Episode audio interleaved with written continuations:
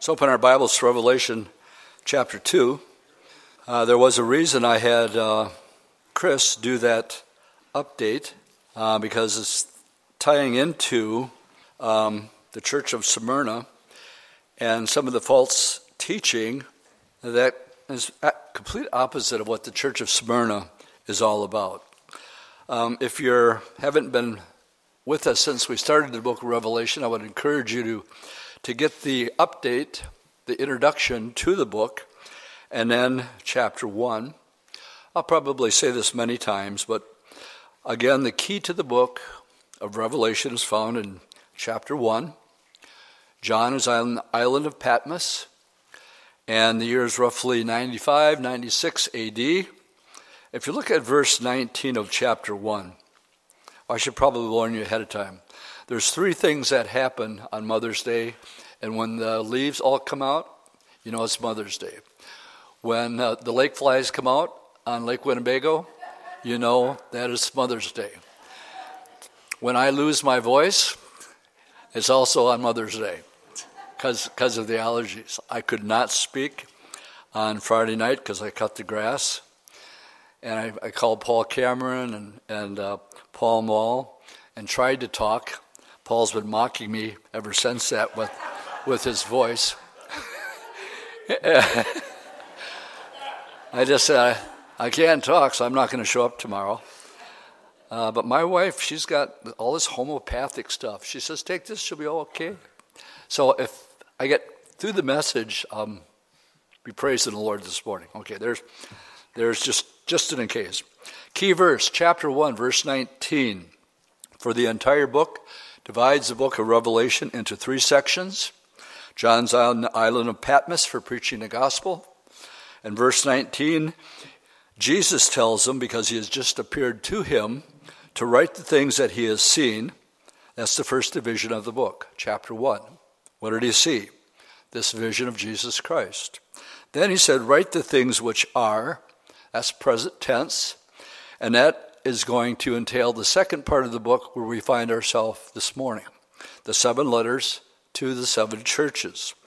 Uh, we're still living in that time period now because the church is still here. And then the third division of the book, and then write the things which will take place after this. Question is, after what? After the church age. We enter into this period of time.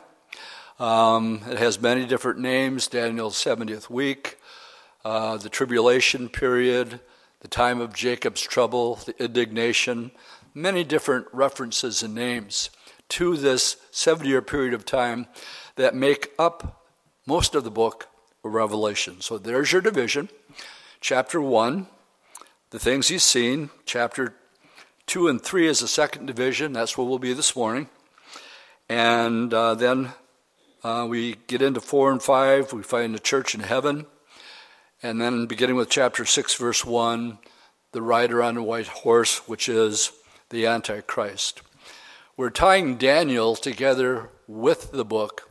And um, if you're here on Wednesday, you can see just the, the similarities, how they're knit together so um, uh, correctly. So this morning, let's go back to our text. This is the shortest of, of the letters. And to the angel of the church of Smyrna write, These things says the first, and the last who is dead and came to life. I know your works, your tribulation, your poverty, but you're rich. I know the blasphemy of those who say they are Jews that are not, but are of the synagogue of Satan. Do not fear any of those things which you're about to suffer. Indeed, the devil is about to throw some of you into prison, that you may be tested and you will have tribulation ten days. Be faithful unto death, and I'll give you a crown of life. Now, he who has ears to hear, let him hear what the Spirit says to the churches. And he who overcomes shall not be hurt by the second death.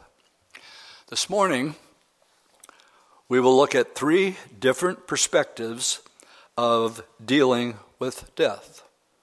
Uh, that's what I've entitled this this morning, even though the bulletin might say dealing with dying. Actually, I prefer the title Dealing with Death. And what I'd like to do is look at it from three different perspectives. Um, the first perspective is what does God have to say about it, and what is the Scripture's perspective when it comes to the area of dying or death. Secondly, in verse 10, we're notice that Satan is directly involved. So we're going to get Satan's perspective on dealing with death. And then the third one will be man's perspective of death, both for the saved and of the lost. Um, I am going to name names this morning as we expose three false teachings that have crept into the church. Chris mentioned one of them the prosperity doctrine.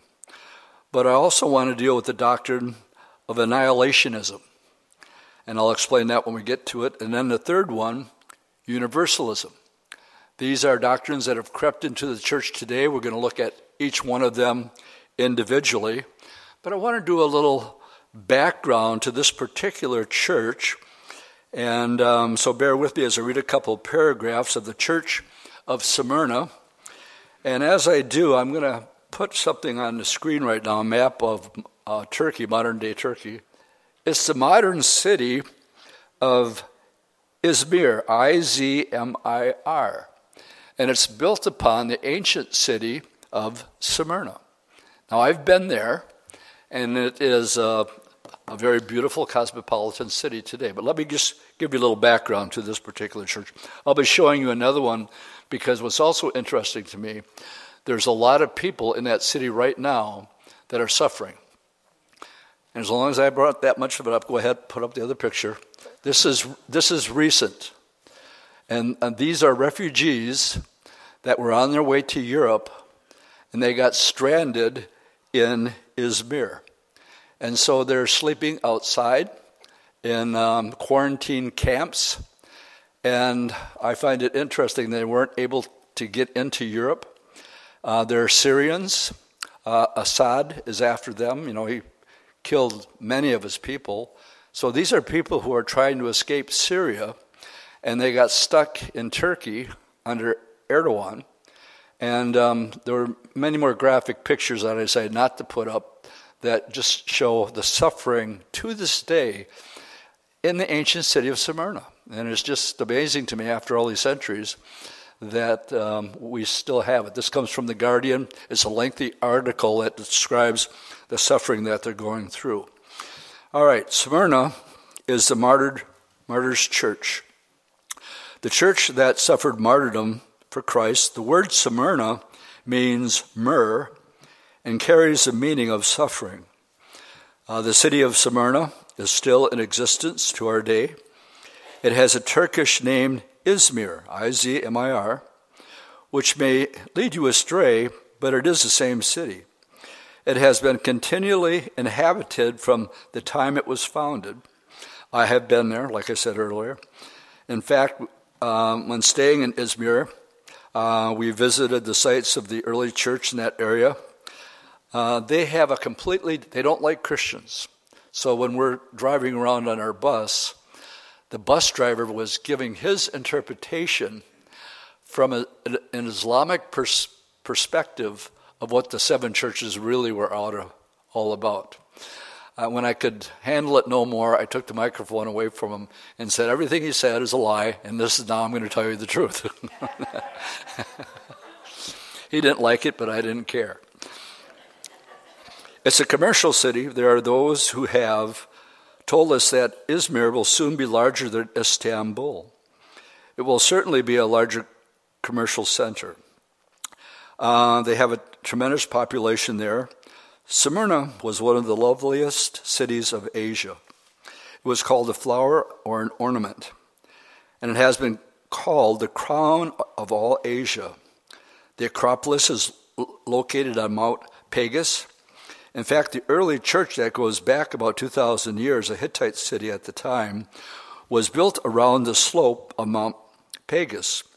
Later, Alexander the Great had a great deal to do with building it into the beautiful city that it has become. Uh, there were wide boulevards along the slopes of Mount Pegasus. Smyrna was called the crown city because the Acropolis was encircled with flowers, a hedge, myrtle trees. The city was adorned with noble buildings, beautiful temples, a temple of Zeus, a temple to Diana, a temple to Aphrodite, a temple to Apollo. Uh, Smyrna had a theater um, and an odeum, that is a musical center. It was the house of music. It also had a stadium. And it was at that stadium that Polycarp, the bishop, now I want you to remember this because I'm going to come back to him later, uh, the bishop of Smyrna and a student of the apostle John. So the one who's writing the book, John, actually tutored a man whose name was Polycarp, who was the bishop of Smyrna. And I'm going to be reading about his martyrdom from Fox's Book of Martyrs a little bit later on in the study. Um, and he was martyred alive in 155 AD. In Christian literature, Smyrna means suffering.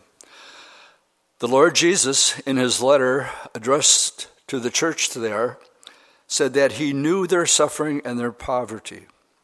He had no word of condemnation for them or the church of Philadelphia. Uh, they were the churches that had no words of condemnation from him. And it's interesting that these two cities, Smyrna and Philadelphia, are the only two which uh, had continual existence. Their lampstand has really never been removed, but there are few Christians in Izmir. Although they are undercover, uh, they have made uh, we have made indirect contact with them and have been there. Actually, ran into another Calvary Chapel pastor at the hotel we were we were staying at. Uh, they do, they do not come out because Christians are persecuted even to this day in, in Turkey. At Ephesus, as Ephesus represents the, um, the apostles' age church, which would have been when the apostles up to about 100 AD. Um, here with Smyrna, uh, it represents a period of time, and I'm going to put that church on the, the seven churches up on the screen at this time, and you can see the second one there is Smyrna. And the time frame in there, it says from 100 to 313 AD. And it was during this period of time, of course, um, Paul being in Rome led many to Christ. And in that period of time, from about 64, when Paul was killed, on to 313, 7 million people became Christians. Now, Fox's Book of Martyrs records that 5 million of them were martyred. So from 64 AD, starting, matter of fact, I'm going to put the, the names of the different Roman emperors uh, up on the screen at this time. And you see them, I can't see them all here right now uh, Nero, Domitian, um, Trajan, Marcus Aurelius, Severus, Maximus, Decius, Phalion, Aurelian, and, and the bottom one there. Well, something happened and why it came to an abrupt end. And that is whether it was genuine or a political move on um, Constantine seeing this cross in the sky, or so he says. He could have been genuinely saved, I don't know. It could have been a political move. But he now made Rome, the Roman Empire, Christian. And everybody was forced to be baptized and the persecution came to an end. So that's why we sort of categorize these, and this is a very interesting period of time. Uh, Paul was beheaded under Nero in 64 to 68 during that period of time. Um, let's go back. To, well, let's go back to our text uh, and look at the beginning of it with that much of an introduction to the angel of the church, which probably was the pastor of the church in Smyrna right? and then he gives his title. These things says the first and the last who was dead and came to life. It appears that the title that Jesus picks when he's addressing a particular church is to identify with that particular church. Now, this was a martyred church under great persecution. So, the title that he uses for himself is I am the first and the last, who became dead and alive, has a real message for martyrs. His experience with death identified him with the five million who were martyred during this period, according to Fox's Book of Martyrs. Five million believers died for Christ during this period. Christ was and has triumphed over death and can save to the uttermost those who are enduring persecution and martyrdom. And he now goes on and has and wants to address uh, this particular um, church in verses 9 through 11. Remember, these two churches with Philadelphia, nothing bad is said. These seven things, this church, which the Lord commends in verses 9 through 11. I know your works, your tribulation, your poverty. They were poor, but you are rich. Also, I know the blasphemy of those who say they are Jews that are not but are the synagogue of Satan. Don't fear any of those things which you're about to suffer. Indeed, the devil, so now we have spiritual warfare, which I will address as we get into this, Satan's perspective on dealing with death. Indeed, the devil is about to throw some of you into prison that you may be tested, uh, and you may have tribulation 10 days. Be faithful unto death, and I'll give you the crown of life. Let's begin this morning by dealing with the biblical or God's perspective for us as we're dealing with death. And to start with, I'm going to have you turn to the book of Philippians. So let's turn to Philippians chapter 1. Philippians chapter 1. And the Lord's perspective and Paul's perspective on death. Let's pick it up in verse 19, Philippians chapter 1. For I know this will turn out for my salvation through your prayers and a supply of the Spirit of Jesus Christ, according to my earnest expectation and hope, that in nothing I shall be ashamed, but with all boldness, as always, so now also, Christ was magnified in my body, whether by life or by death. For to me, to live is Christ, but to die is gain. And now we have the first perspective. It's better to die than it is to live. Well, we usually don't think that way, but Paul does. And it's a biblical perspective. For me to live is Christ. And if I die, all the better. For I, verse 22, for if I live in the flesh, this will mean fruit for my labor. Yet what I shall choose, I can't tell because I'm hard pressed. I'm torn over this issue, staying here or going home. I'm hard pressed between the two, having a desire to depart to be with Christ, notice, which is far better. How's a good place for an amen right there? Nevertheless, to remain in the flesh is more needful for you. Paul is going to be used greatly during this period of time before he's executed. So he, see he sees it's important for him to be there. But he said, if I could choose, hands down, I want to go home. So as we look at this one, another perspective from the Psalms, if you're taking note, it's Psalm 116, verse 15. It says, Precious in the sight of the Lord is the death of his saints. So the Lord's perspective is that it's a precious thing when one of his own um, comes home. Now, if you go back to the um, book of Revelation 2, I got 9a and 9b because I want to address tribulation and poverty in two different sections. First of all, the reality that they were hated um, during this period of time.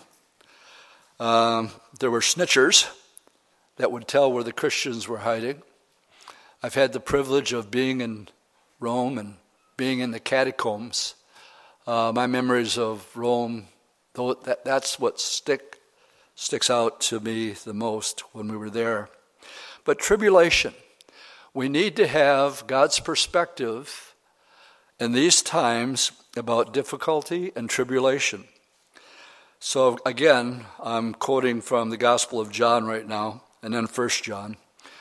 John 16:33 These things I have spoken unto you that you may have peace in the world uh, that uh, to you that in me you may have peace. In the world you'll have tribulation. But be of good cheer I've overcome the world. And so we're, we're told straight out and this is something that I try to get across to a new believer that when you're born again now you have two natures. You have one that wants the things of this life, the flesh, and then you have one, the Holy Spirit living in you, that wants the things of the Spirit. And it says they're contrary to one another. What does that mean? That means that they fight each other 24 7, each demanding its will. That's why the Apostle Paul says we need to die daily. What do you mean, die? Well, die to yourself. Pick up your cross and follow the Lord. Some days I do that, some days I don't. And um, that's the nature of the, of the flesh. To tell people when they're born again, and we'll get into the false teachings here in just a bit as it pertains to it, that, you know, give your life to the Lord, and man, you got it made in shade now. Life's going to be a breeze. I tell them just the opposite. I take them to the parable of the sower. And I said, You've just had the seed of the Word of God planted in you. You received it. Now, let me tell you what's going to happen next. The Bible says, Then comes the devil, and he's going to try to take that out of your heart, lest you should believe and be saved. So, what happens as soon as uh, I was up this morning, it's that time of year where the Canadian geese, we had three different parents with three different sizes of their, their little Canadian geese. Some were real small, some were a little bit bigger, and the third group was somewhere in between. But uh, we have um, hawk and eagle also in the same territory. And they're under, because they're young and uh, easy, easy prey, um, they're vulnerable. And that's true for the baby believer. So, what, so what, how do you take care of a baby believer? Well, 1 Peter 2 2 says, as newborn babes, desire the sincere milk of the word so that you can grow. You feed a baby milk until they're grown up and they can handle it. But in the meantime, they're vulnerable. And so it is spiritually too. Um, you get saved, and the guys at work don't like it. Your wife doesn't like it. Your husband doesn't like it. Ultimatums can be made. You got a choice to make here, buddy. If you think I'm giving up my own life just because you became a Jesus freak, you got another, you got another thought coming. And you have to make that decision. And a lot of times it causes division. Well, Jesus doesn't want division. What did he say about that? Don't think I've come to bring peace. I have not come to bring peace. I've come to bring a sword to cause division. A mother against his daughter, a father against his son family members against each other, all because of the Bible. And yet, um, again, unless you have a biblical perspective of that truth, if, if you know that's what the Bible teaches, okay, I can handle that. I got a choice to make here. And the most loving choice you can make is put Jesus first above your wife, above your kids, above your job. Another place for an amen. But let's face it, that's not easy to do, especially when, when you're in that young place. Let's move on to the poverty. 9b. I know your tribulation, and I know your poverty. Um, oh, back to the tribulation. If the world hates you, you know that it hated me before it hated you. John 15. Now, verse 19. If you were of the world, the world would love its own. Yet, because you're not of the world, I chose you out of the world. That's what the word church means, called out ones. Therefore, the world hates you. Do not marvel, 1 John 3:13, my brethren, if the world hates you. These emperors hated Christians because Caesar was God. And they were saying Jesus was God. And they would not bow the knee to Caesar. We saw a picture of that in Daniel chapter 3 on Wednesday night. Nebuchadnezzar makes his statue. And when the music plays, everybody bows down and worships, or they die. 120 provinces. Everybody falls down, and we have these three Jewish guys, they stick it out like Thor's thumbs because they wouldn't bow. Why? We went to Exodus 20. Thou shalt not make any image, nor shall you bow down to any other God but the Lord your God. So they had a choice to make. And they were hated because of it, and um, were thrown into fi- fiery furnaces because of it. All right. Um, example, probably the best one, turn to 2 Corinthians 11. Talk about, if you think you're having a hard day, Second um, Corinthians chapter 11, let's just look a little bit of Paul's experience. I'm picking it up in 2 Corinthians 11, verse 23, Paul's sufferings. Verse 23 Are they ministers of Christ? I speak as a fool. I am more, in labors more abundant, in stripes above measure in prison more frequently, in deaths often. From, from the Jews, five times I received 40 stripes minus one. When they scourged Jesus, it was 40 stripes minus one. You ever wonder why it's a minus one? Because for a Roman, they had to count. They had to count the, the lashes. And you better not have 41, because then you'd get in trouble. So they would go up to 39 and just in case they didn't do 41, that's why they had the 40 minus 1. Well, this happened to Paul five times. And a lot of people will simply die from the scourging. Three times I was beaten with rods. Once I was stoned. Three times I was shipwrecked. A night and a day I've been in the deep, in journeys often, in perils of water, perils of robber, perils of my own countrymen perils of the Gentiles, perils in the city, perils in the wilderness, perils in the sea, perils among false brethren, in weariness and toil and sleeplessness often, in hunger and thirst, in fasting often, in cold and nakedness, and besides the other things that come upon me daily, my deep concern for all the churches. I mean, Paul's routine was going to town, find a synagogue, begin to preach, get thrown in jail, beat up, and then he'd go on to the next town. And that's pretty much the book, book of Acts. So as we look at a biblical, bib, biblical perspective, um, we got it pretty cushy here in America. I see that tide turning, as you all do. And um, for churches that today that um, refuse to compromise uh, with the scriptures or being honest with what's going to happen to you if you really become a Christian, well, here's a litmus test right here. Look at Paul's life. And um, he goes on to say in Philippians, now Paul is writing to Philippians 3, verse 10, why? Why is he identifying with suffering? He says, Because I want to know him and the power of his resurrection and the fellowship of his suffering. Now we're enjoying fellowship with one another, and that's great. Paul's identifying with it. What an honor and a privilege it is to be able to identify with the suffering that Jesus went through, the fellowship of his suffering, being conformed to his death. All right, now we can go back to uh, the church of Smyrna. That was 9a with the tribulation. Now I want to talk about poverty. But with the poverty, it's, um, he says, but you're really rich. I'll tell you where he got that from. James in chapter 2, verse 5, if you're taking notes, he said, Listen, my beloved brethren, has God not chosen the poor of this world to be rich in faith and heirs of the kingdom, which he promised to those who love him.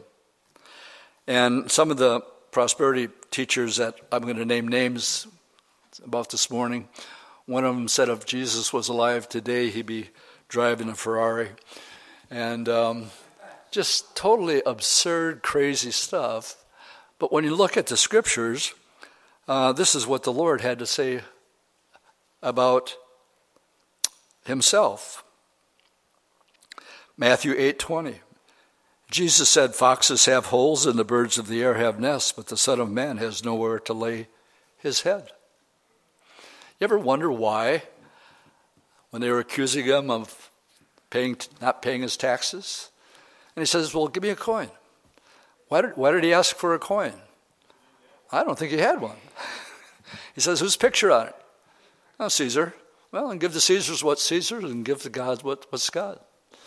And then there was a time um, they were after Peter, and he goes, Lord, they're after us. They want us to pay taxes. Uh, no money. Tell you what, Peter, I want you to go fishing, and when you catch a fish, the fish that you pull in, he's going to have a piece of money in his mouth. Take it and go pay our taxes, plural. Wouldn't it be great to have the Lord around around tax day? What's your point, Dwight? The, the, the Lord had no place to lay his head. The idea of the, the prosperity doctrine and its foolishness when you compare it to the one we're supposed to be, the Bible says, let this mind be in you, which was in Christ Jesus. So, my first sidetrack in exposing these guys, I want to lay a biblical foundation by having you turn to 1 Timothy chapter 6. 1 Timothy chapter 6. And we'll pick it up in verse 3. The first couple verses are dealing with don't compromise doctrine. And he says if there, if there are those who do contradict it, he says in verse 3 if anyone teaches otherwise and does not consent to wholesome words, even the words of our Lord Jesus Christ, and to the doctrine which is according to godliness, then he's proud, doesn't know nothing. He's obsessed with disputes and arguments. Interesting in light of current events. Over words for which come envy, strife, uh, reviling, evil suspicions, using wranglings of men of corrupt minds, destitute of the truth. Now, catch this who suppose that godliness is a means of gain. In other words, when you become a Christian, it's a way to um, advance and prosper financially. What does Paul t- tell Timothy to do? From such, withdraw yourself. So, here, what Chris was talking about earlier, we have to address what the problem is. The problem is, is there's people out there that suppose that being a Christian is a means of making more money. Paul's instruction withdraw yourself from them. Well, again, I'll, I'll bring up what Chris said is it proper to name names? How can I warn you about who to look out for unless I name names? The answer is we can't. So, this, this list is not complete. I'm going to put a picture on the screen of some of the more well known ones, and I'm going to name names this morning. Uh, this is called the prosperity doctrine. Uh, the prosperity doctrine, in a nutshell, is God wants you to be rich and wealthy and healthy. And I like Chris's tongue in cheek comment that uh, why do these guys die? so um, here's a picture of them. You can see most of them. Um, uh, Benny Hinn, Joel Osteen, I'll come back to him in a bit, Joyce Meyer, Kenneth Copeland. And one of the things that Chris commented is as one dies, there could be another one who picks it up and carries it on. Well, Kenneth Hagin was the one who started it, but Kenneth Copeland picked up the banner after him. Um, Marilyn Hickey out in Colorado, Todd Bentley, uh, Paula White, Creflo Dollar, John Hagee, Robert Tilton, Paul Crouch, Morris Cerullo. Morris Cerullo, Cirillo um, had uh, an $8 million jet that he needed to get around so he could do ministry. And one of the guys that worked out at, um, um, at the airport with Gulfstream actually was responsible for putting up the plaque and the names of the people who contributed to this $8 million. If they would contribute a certain amount, then they would get their name in Morris Cirillo's jet, and it would be a plaque that was up there. And then, of course, there's Fred Price. Joel Osteen has the largest church in the country. Roughly almost 50,000 people attend there down in Houston. And he has, in his own personal wealth, I Googled this, $50 million in his bank account. And the Lord didn't have a place to lay his head. What is the prosperity gospel? Well, um, it's hard when, when Judy and I are spending time in Arizona because they have a lot of Christian programming. And nine out of ten of the programs that are on there are the prosperity teachers because they can afford to go on. Did I mention Paul Crouch? I might have missed him. And, um, and, and there's others that, that have not been mentioned here. And again, in the prosperity gospel, also known as a word of faith movement, uh, there's power in your words, so make sure you don't say anything negative. Um, at the word faith movement, the belief is told to use God, whereas the truth of the biblical Christianity is just the opposite. God uses a believer. See, you use God. You have power in your words. So don't ever say anything negative. Um, it's crazy, of course. Anybody's got common sense. And nine out of ten people can pick these charlatans out, and we, we wonder why people um, are turned off or despise Christianity today. They, they see right through the sham. And um, so the first doctrine that I want to expose goes completely against the church of Smyrna. What were they? They were poor. But who else was poor? Our Lord. Foxes have holes, birds have nests, I don't have any place to lay my head. And uh, we're to have the mind of Christ. And not, again, the reason people are duped, and again, Chris made a good point of this, is they simply don't have the biblical perspective of what the Bible teaches on, on, on this particular issue. All right, back to Smyrna. Um, we'll go from God's perspective to Satan's perspective. Satan's perspective on dealing with death. Verse 10 tells us Do not fear any of those things which you're about to suffer. Indeed, the devil, all right, we have the devil involved here, is about to throw some of you in prison that you may be tested, and you're going to have tribulation for 10 days. Be faithful unto death. Don't even worry about dying. Just be faithful unto death, and I'll give you a crown of life. Now, Jesus said to Peter, who was the spokesman for the, I believe, for the disciples, he said, Peter, come over, I got to tell you something. And he says, Satan has asked for you because he wants to sift you like wheat. But then he says, But don't worry about it because I prayed for you that your faith won't fail. So there's going to be spiritual warfare. And if, you're vocal about the Lord Jesus Christ, you got a target on your back. Can you give me an amen on that one? If you're vocal about your faith, then you become a target, as we're going to see in just a minute. So, Peter was an outspoken disciple for the Lord, and the Lord says, You've been targeted by Satan. He wants to take you out, Pete. But don't worry, I've prayed for you that your faith wouldn't fail. John 10:10 10, 10, if you're taking notes says the thief or the devil does not come except to steal, to kill and to destroy. That's his perspective on dealing with death. I have come that you might have life and that might have it more abundantly. John 8:44. The Lord is arguing with the scribes and the Pharisees. And he tells them, You're of your father, the devil and the desires of your father you want to do.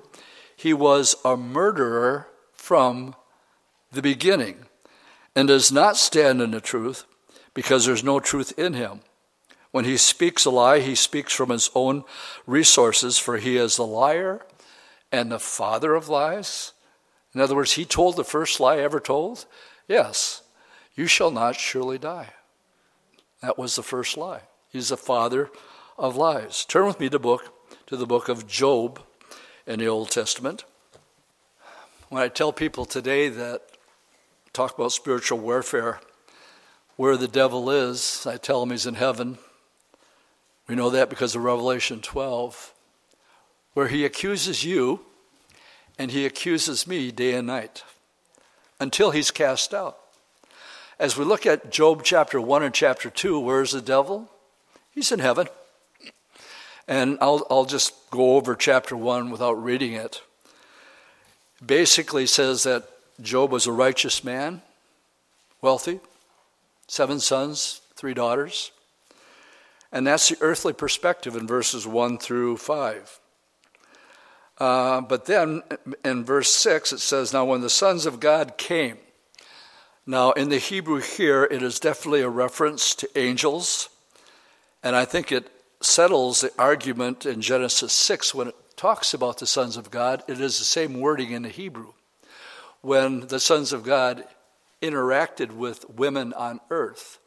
I do take the view that they were angelic beings that had this capacity because the offspring was not natural.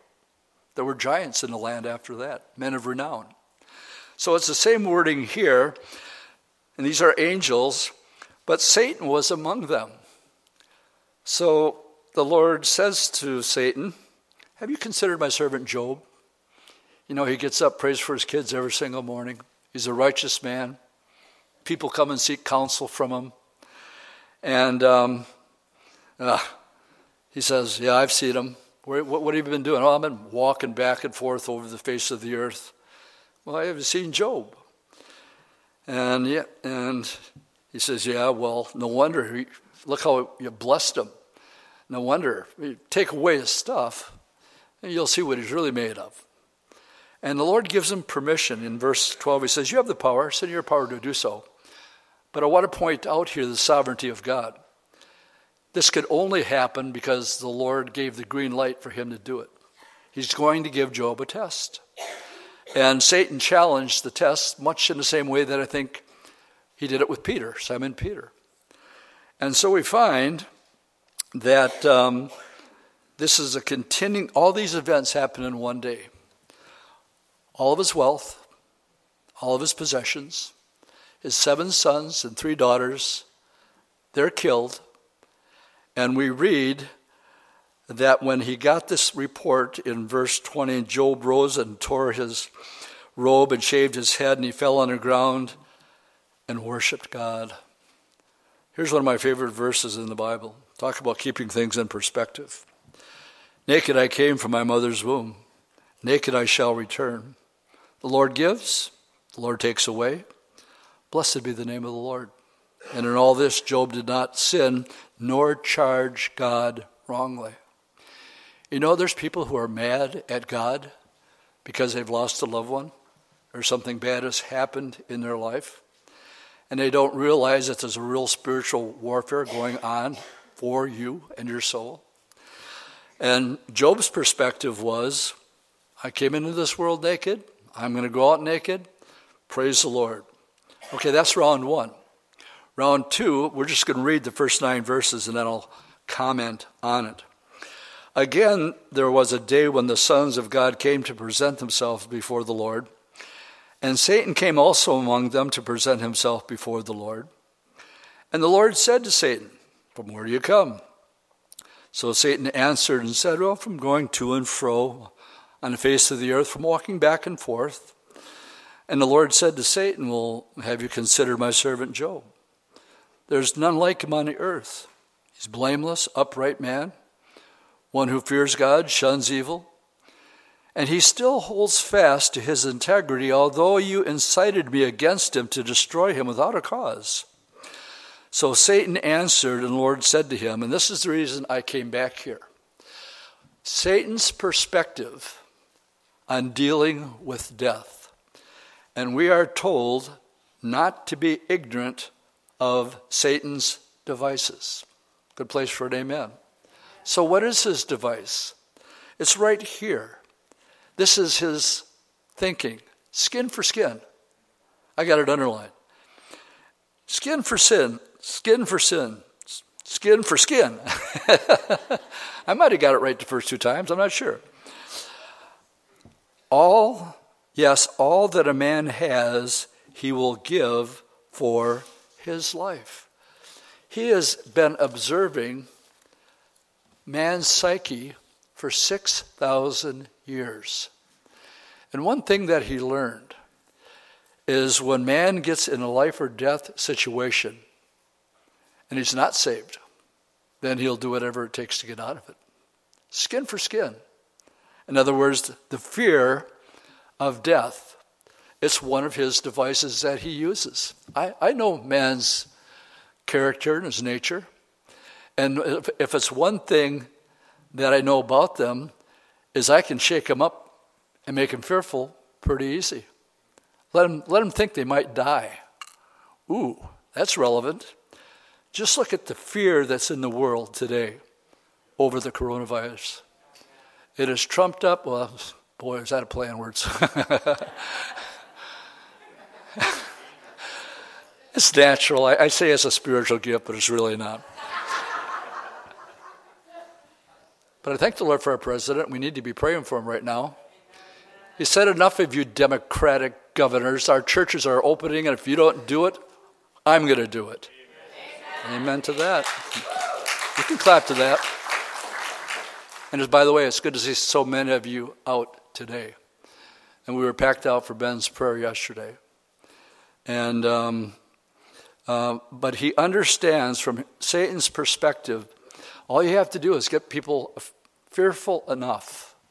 And the guys commented, one of them came in and he didn't know what to expect. We were wearing masks, we were going to have uh, uh, chairs six feet apart. And here we are sitting around just enjoying one another. Really didn't give it a, a, a second thought.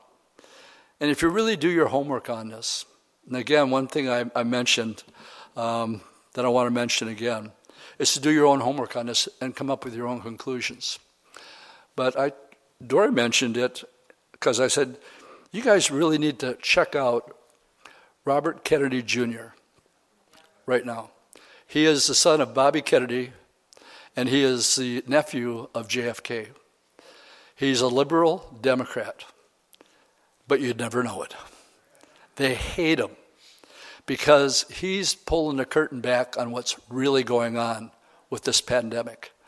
You're only getting part of the news, but if your name is Robert Kennedy Jr., that carries a little clout in the United States of America. I called it the end of the innocence when JFK died. You know where you were, I knew where I was. And there's probably reasons that our own president today could be in the same sort of condition where people really want to take him out too. Boy, I'm getting sidetracked here. but just Google it. If you want to know about this virus and the plan that's coming up for the fall, he's, he's squealing, let's just put it this way, in the most positive sense of the word. And um, I think we need to pray for the man. I have a lot of respect for him.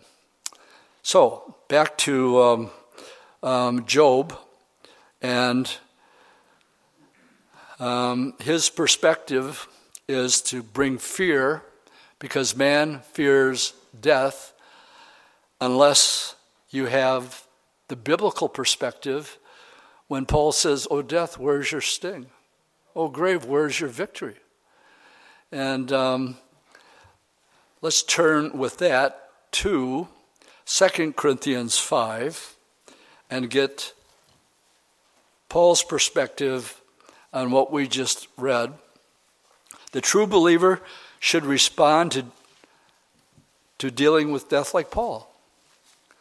In 2 Corinthians chapter 5, if we're Bible believing Christians and believe that the Bible is inerrant without error, and I do, we read in verse 1 of 2 Corinthians 5 For we know, look at the certainty, for we know that if our earthly house's tent is destroyed, we have a building from God, a house not made with hands, eternal, in the heavens.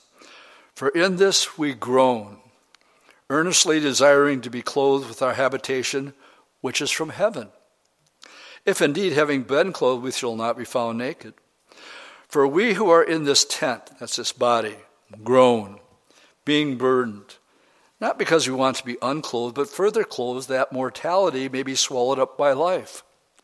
Now, he who has prepared us for this very thing is God, who also has given us the Spirit as a guarantee.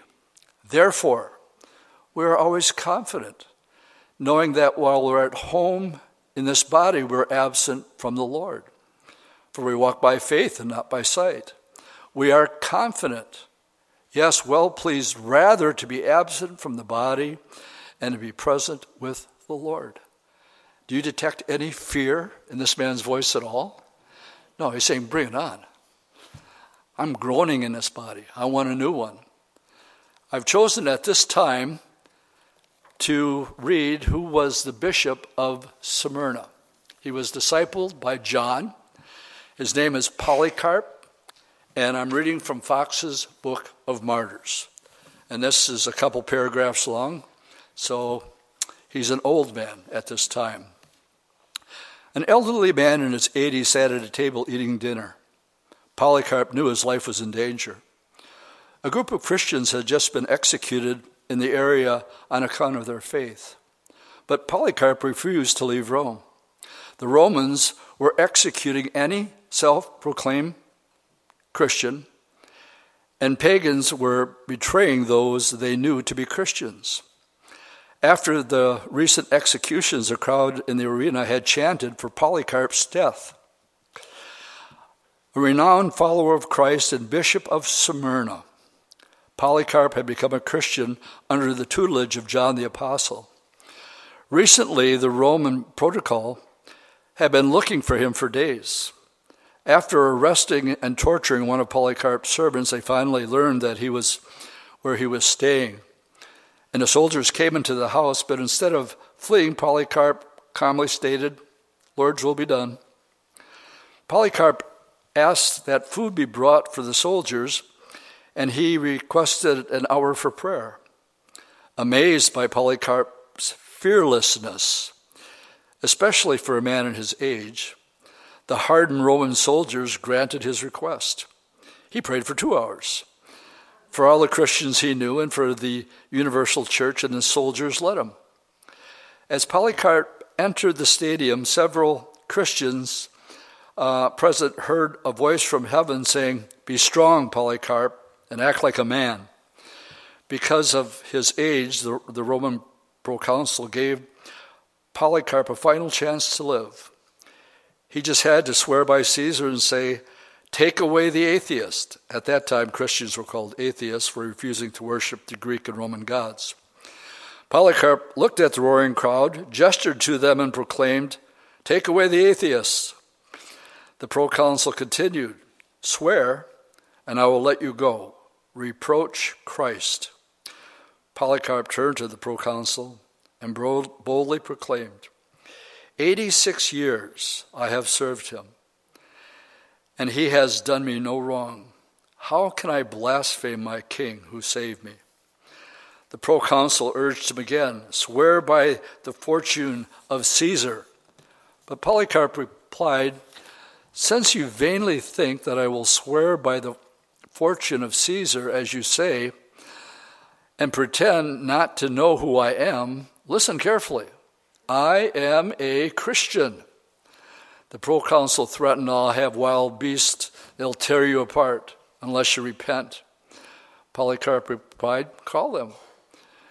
For we cannot repent from what is better to what is worse, but it is noble to turn from what is evil and what is righteous. Then the proconsul threatened Polycarp with fire, but he responded, You threaten me with fire? that burns for an hour and is soon quenched, and you're ignorant of the fire of coming judgment and eternal punishment stored up for the ungodly? Why did you delay? Do what you want. Finally, the proconsul sent a herald to the middle of the stadium to announce that Polycarp had confessed he was a Christian. Crowd shouted uh, to send lions against Polycarp, but he refused. They, then they shouted for Polycarp to be burned. They moved him to the marketplace and prepared the pile of wood. Polycarp, undressed, climbed up. They were going to put nails to him, but he says, Leave me like this.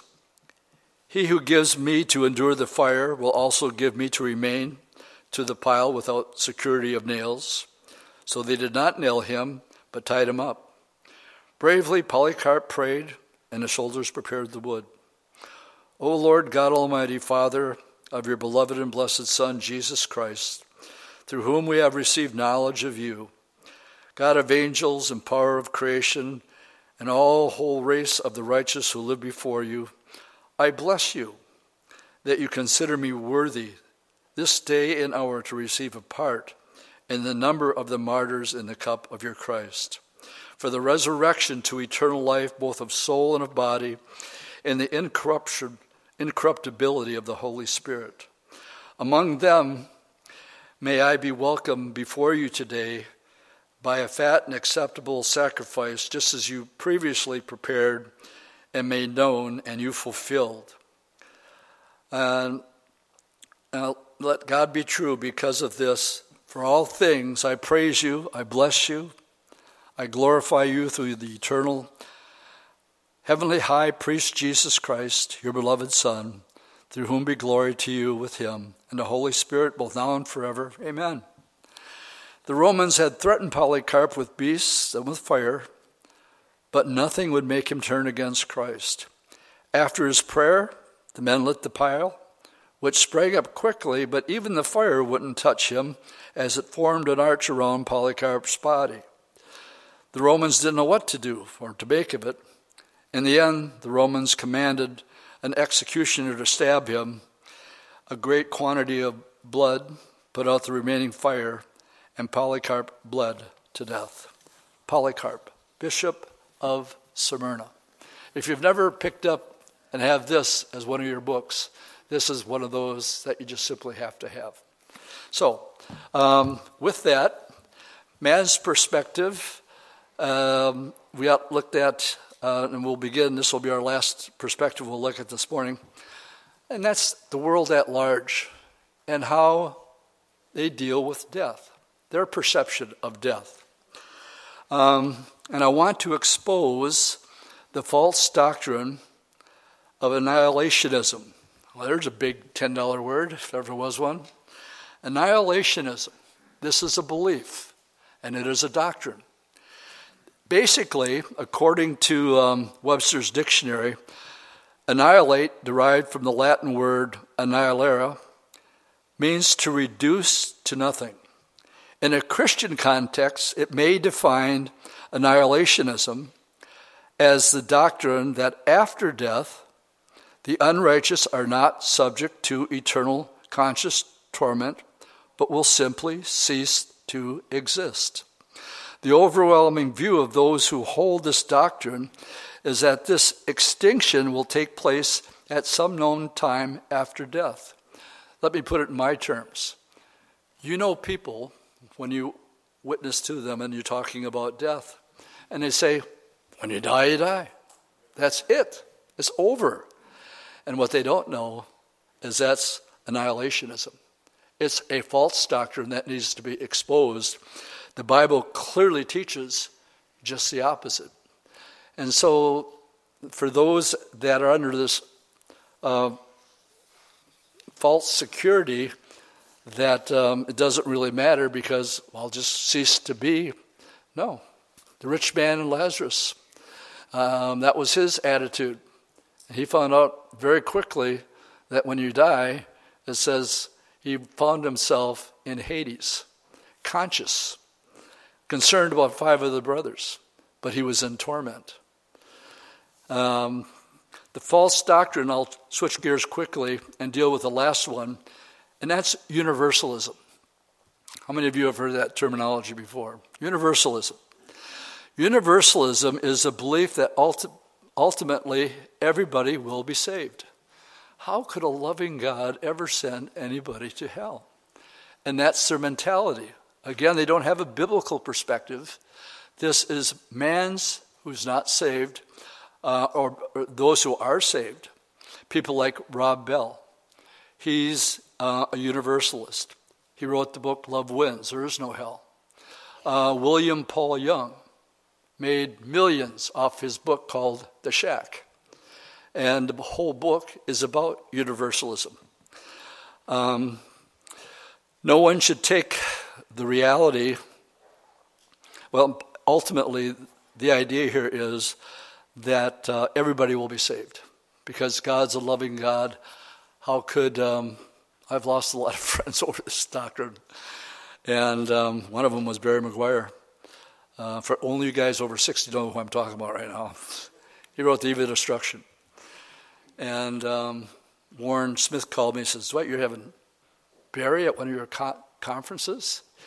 Um, he's a universalist. He says, I said, No, he's not. He says, Yes, he is. And we went back and forth with that a couple times. This is so call him and find out. And so I did. And um, I've known Barry McGuire since 1975 um, from Colorado. Was actually at his 40th birthday. And if he was 40 then and 75, you can do the math. He's getting up there. So I said, Barry, I just got to get, get this record straightened out here. I have a friend who says you're universalist, and I know you're not, but I need to hear it from you. And he says, What's that?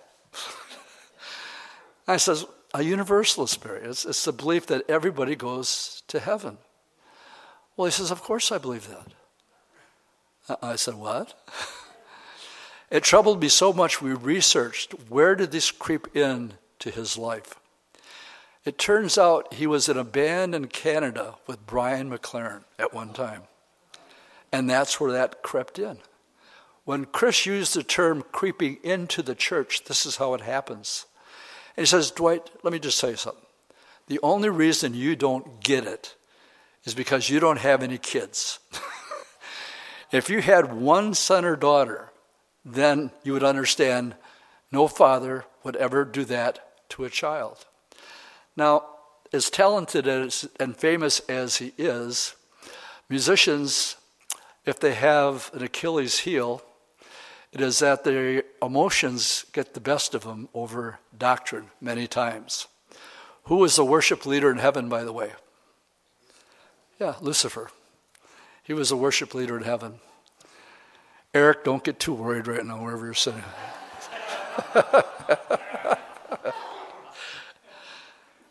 but to those who have that man's perspective and they lean upon their own understanding and they don't have a biblical perspective, Matthew 25, 26, Jesus talked about the reality of hell more than anybody else.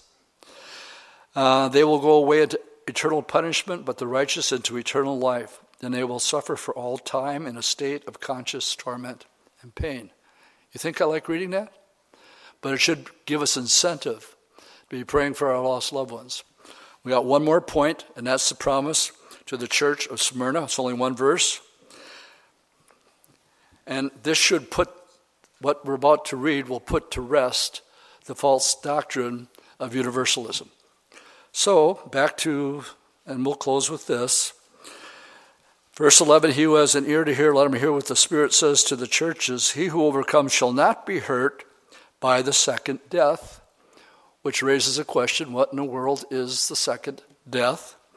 You need to turn to Revelation chapter 20, picking it up in verse 4 through 6. John says that I saw thrones in verse 4. They sat on them, and judgment was committed to them.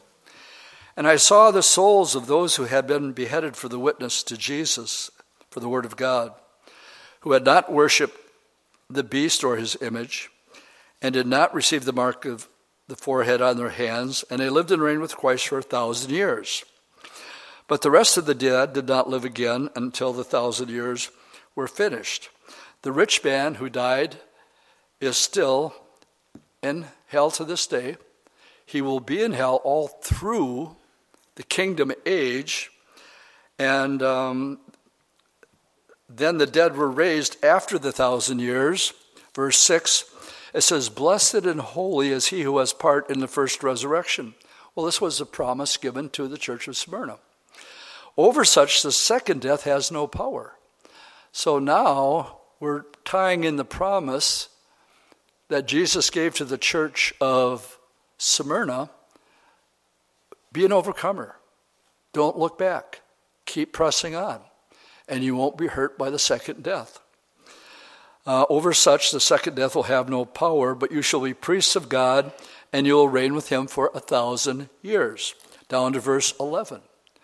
Now, death and ha- now the thousand years is ended, and before we enter into eternity, there has to be the great white throne judgment. So, picking it up in verse 11. Then I saw a great white throne, and him who sat on it, from whose face the earth and the heavens fled away. And there was found no place for them. And I saw the dead, small and great, standing before God, and the books were opened. And another book was opened, which was the book of life. And the dead were judged according to their works. If it's one thing I don't want to be judged by, is my works.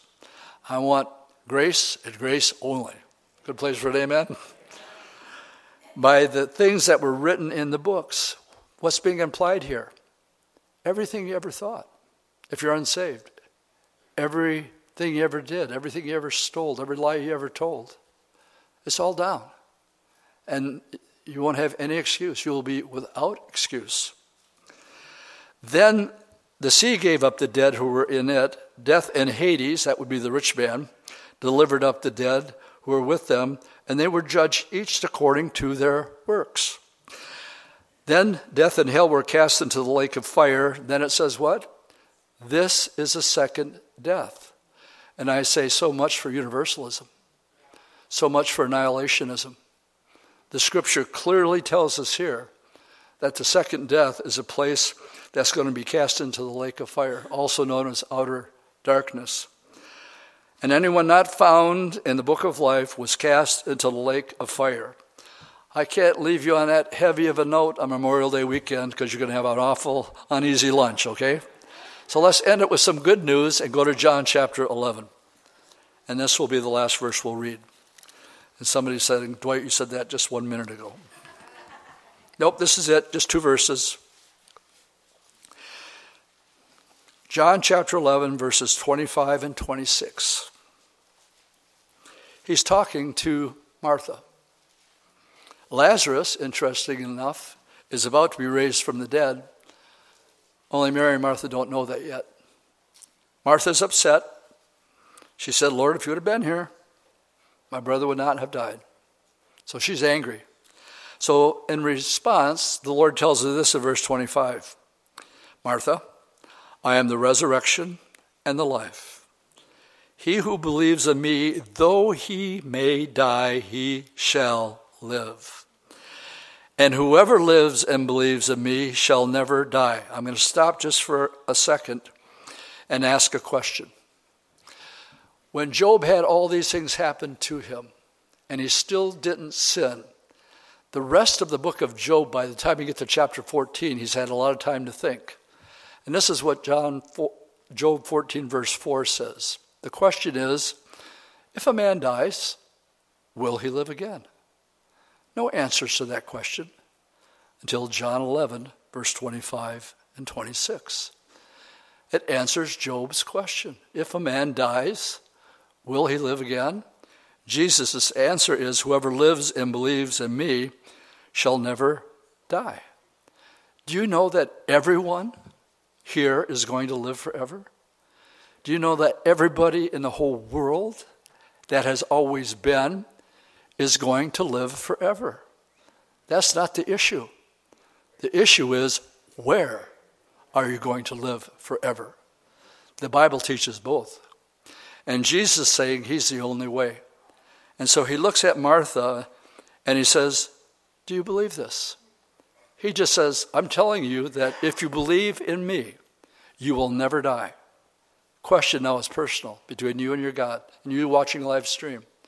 Do you believe this? If you believe it, then you have the hope of 2 Corinthians 5 in a new body, reigning with Jesus Christ through the millennium and throughout all eternity. And uh, that should bring um, peace and hope in a world right now that has neither, is fearful. But they're watching you, church. they're watching you how you're handling all this. And let them, uh, may you be encouraged to have Paul's attitude that um, for me to live is Christ and to die is gain. Amen? Let's stand and we'll pray. Lord, thank you for your word this morning on this Memorial Day weekend as we remember those who have gone before us. We are all thinking of people right now, some of us with heavy hearts because we have loved ones that aren't saved. And we're praying for them. So, once again, Lord, as we close, our prayer is that you will do whatever it takes to break them, to bring them to a place of repentance because of the reality of heaven and hell. Every human being has a spirit and a soul. It will be eternal. And the destinies is, left up to the individual because you gave us a free will. And we pray for, even right now, Lord, as we're closing, there's people that are thinking of loved ones. See that person's heart, see that person's prayer. And we stand in agreement, Lord, on this um, Memorial Day weekend, that you would deal with them and bring them into a saving relationship with you. In Jesus' name I pray. Amen. Going to have an awful uneasy lunch, okay? So let's end it with some good news and go to John chapter 11. And this will be the last verse we'll read. And somebody said, Dwight, you said that just one minute ago. Nope, this is it, just two verses. John chapter 11, verses 25 and 26. He's talking to Martha. Lazarus, interesting enough, is about to be raised from the dead. Only Mary and Martha don't know that yet. Martha's upset. She said, Lord, if you would have been here, my brother would not have died. So she's angry. So, in response, the Lord tells her this in verse 25 Martha, I am the resurrection and the life. He who believes in me, though he may die, he shall live. And whoever lives and believes in me shall never die. I'm going to stop just for a second and ask a question. When Job had all these things happen to him and he still didn't sin, the rest of the book of Job, by the time you get to chapter 14, he's had a lot of time to think. And this is what John, Job 14, verse 4 says. The question is if a man dies, will he live again? No answers to that question until John 11, verse 25 and 26. It answers Job's question. If a man dies, will he live again? Jesus' answer is whoever lives and believes in me shall never die. Do you know that everyone here is going to live forever? Do you know that everybody in the whole world that has always been is going to live forever? That's not the issue. The issue is where are you going to live forever? The Bible teaches both. And Jesus saying he's the only way. And so he looks at Martha and he says, Do you believe this? He just says, I'm telling you that if you believe in me, you will never die question now is personal between you and your God, and you watching live stream. Do you believe this? If you believe it, then you have the hope of 2 Corinthians 5 in a new body, reigning with Jesus Christ through the millennium and throughout all eternity. And uh, that should bring um, peace and hope in a world right now that has neither, is fearful. But they're watching you church. They're watching you how you're handling all this. And let them, uh, may you be encouraged to have Paul's attitude that um, for me to live is Christ and to die is gain. Amen? Let's stand and we'll pray. Lord, thank you for your word this morning on this Memorial Day weekend as we remember those who have gone before us. We are all thinking of people right now, some of us with heavy hearts because we have loved ones that aren't saved. And we're praying for them. So, once again, Lord, as we close, our prayer is that you will do whatever it takes to break them, to bring them to a place of repentance because of the reality of heaven and hell. Every human being has a spirit and a soul, it will be eternal. And the destiny is, is left up to the individual because you gave us a free will. And we pray for, even right now, Lord, as we're closing, there's people that are thinking of loved ones. See that person's heart, see that person's prayer. And we stand in agreement, Lord, on this um, Memorial Day weekend, that you would deal with them and bring them into a saving relationship with you. In Jesus' name I pray. Amen.